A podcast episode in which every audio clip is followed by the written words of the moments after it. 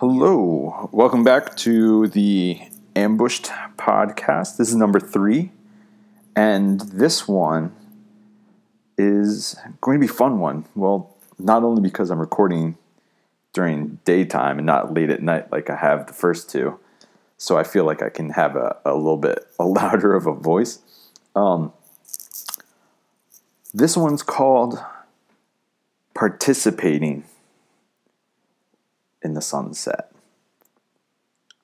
So, I've had a, a, number of conversations recently with people, and I talk about how I think uh, in America we need to come back to an understanding of the mystics. And I think I identify as one. Um, I don't think I'm, I'm particularly loud in experiencing my own personal faith, but I think there's a part of me that just has heavy contemplative side. And that's not just because, according to Enneagram personality types, I'm number five. I'm the, the type that's addicted to learning and just loves thinking and contemplating. And I found out that's also the personality type that has no problem with disappearing for four or five or six months up to some monastery, which in my context, you could say that's exactly what I did in 2015 when I left for six and a half, seven months to go hike the Appalachian Trail. But in all these conversations, I've come around to realizing that um, people sometimes have a, a wrong notion of what it means to be a mystic, of what it means to be somebody who tries to have that type of a worldview.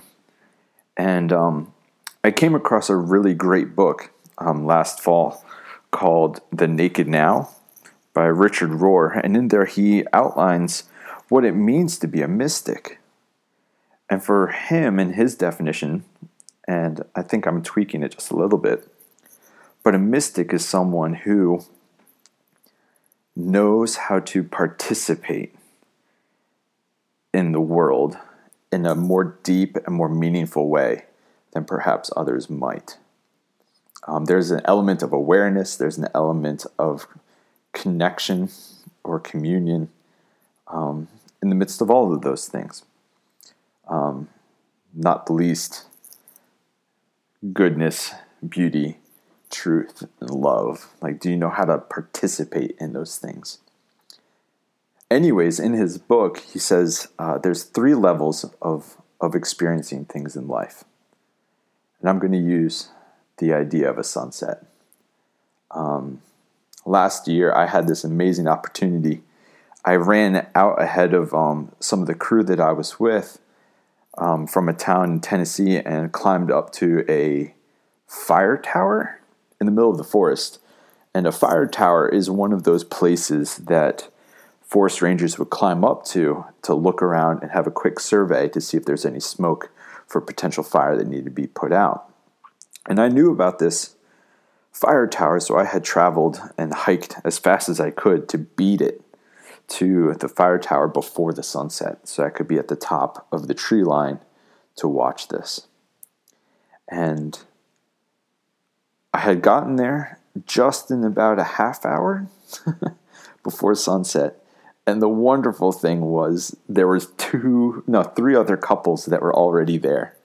And so i come barreling in like the like the seventh wheel um, on the date night. And you can see that all the three other people were or the three other couples were already disappointed that other people were uh, interrupting their date night. And then here comes me number seven.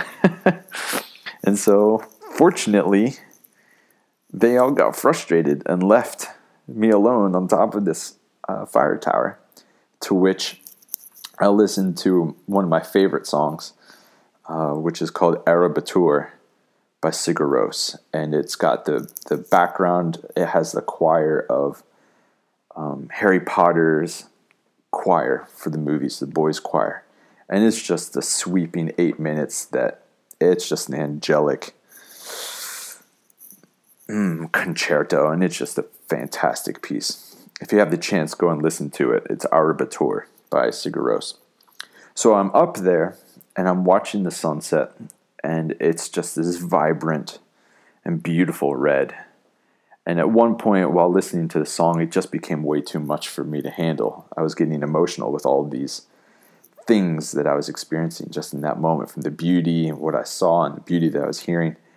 And I turned and did a straight 180, and I was dumbfounded because directly behind me, 180 from the sunset in front of me, behind me was a rising blood orange moon at the same time. So I had the opportunity to watch the sunset and a moonrise, and it was equally beautiful all around me. And it was just one of the most incredible um, fire tower top experiences of my life.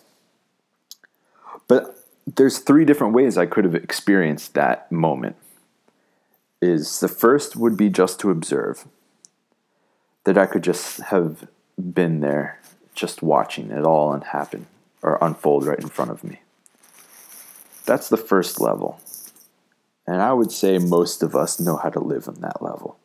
We observe a lot.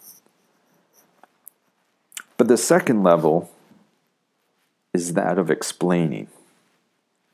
I could be up there and I could observe the sunset and then also explain it to myself.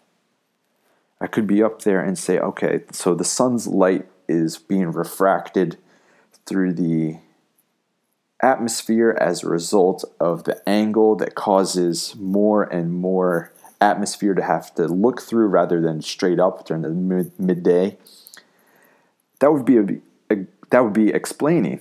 The first would be observing. Second would be explaining. But the third, and I think this is the level that the um, mystics operate on, is that of participation. Is that of not just observing and not just explaining what's happening before you but to recognize that this sunset and this moonrise, there's no screen, there's no television screen, there's no separation between the two. Granted, you could say it's hundreds of miles or even hundreds of thousands to the sun, but distance is relative, right? According to Einstein.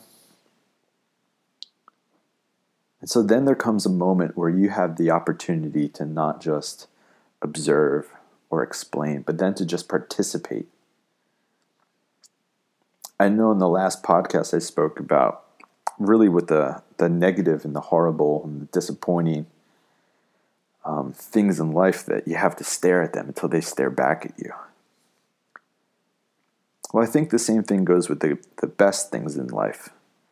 That if you don't know how to be present with it until it's present back with you, then you're missing out on some of the most wonderful experiences of life. Tonight I was walking out to my car and I just looked up and I saw a great sunset. I couldn't see the sun anymore because it was behind one of these buildings here at Princeton, but it's a neon blue sun. I mean, neon blue sky.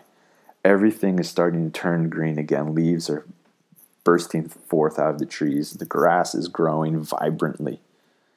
And wisps of white clouds in the air. And you just stop and recognize, like, wow, I'm not just here observing this creation in front of me. And I don't want to just be someone who explains it because that sounds so dry. But what does it mean to be a part of the creation experiencing itself? To look at the sunset and not just observe it, not just explain it, but say, I am part of it.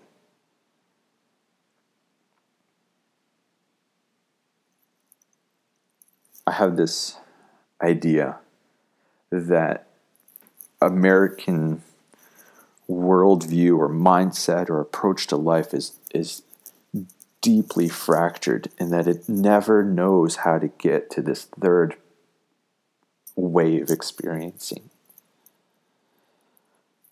As a result of TV and movies and everything else, we've become, blame it on Netflix too, um, we've become observers to life.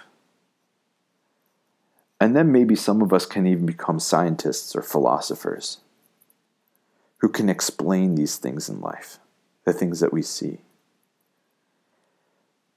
And I think some of us stop there because we think that being able to explain something means that we have mastery over it.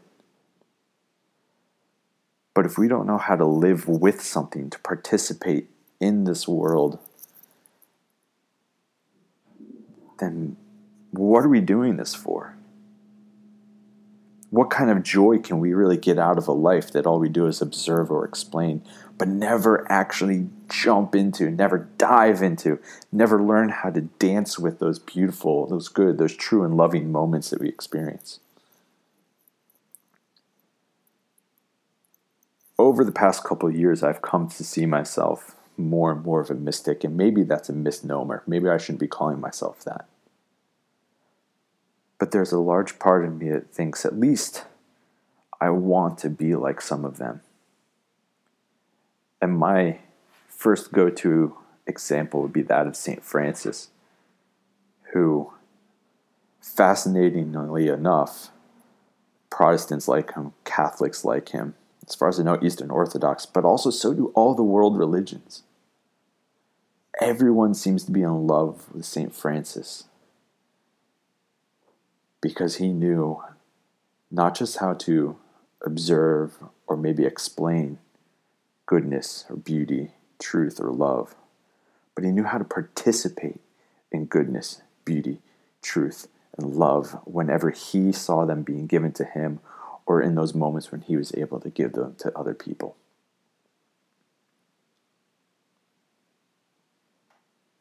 So I don't know what you might take from this today. But I know that we often rush. We rush through experiences and we pass through them. Sometimes we don't even observe them that first level. We're just completely unaware of our surroundings, unaware of the majesty that's unfolding in front of us. The presence of the divine in and among and through and above and beyond and before and behind and beside all things that we ever go through. So, if I can maybe have a closing thought, is why not take a moment and run away from these three things hurry, noise, and crowds. And learn to be someone that knows how to participate in moments of goodness, beauty, truth, and love. To not let there be a dividing wall between you and those things, but maybe learn to connect with them and be a part of them, be an extension of them, or be, if you have the grace to do it, a living embodiment, and incarnation of those very good and grand and wonderful things. Because I'm not convinced that observing your way through life is the best way to do it. And neither am I convinced that being able to explain all things will make you happy either. But learning to participate in those wonderful things in life yeah, I want that. I'll run towards that if that's my life's mantra or one of the axioms I try to live my life by. Goodness has to do with ethics. Truth has to do with epistemology. How do we come to know things? Beauty has to do with joy and experiencing them. And love has something completely other. I think love is supernatural and is absolutely a, signi- a signifier, a, a representation that the presence of the divine, of God, is among us. When you put all four of those together and you know how to participate in them, then, then I think we're actually getting close to the life we're supposed to have. So take from this right now what you want. Okay? And I just challenge you not just to observe or explain the sunsets, but maybe take a moment, breathe for five seconds, and just try to participate in them. All right? Deal. I'll try to do the same. Cheers until next time, all right? Toodles. Bye, friends.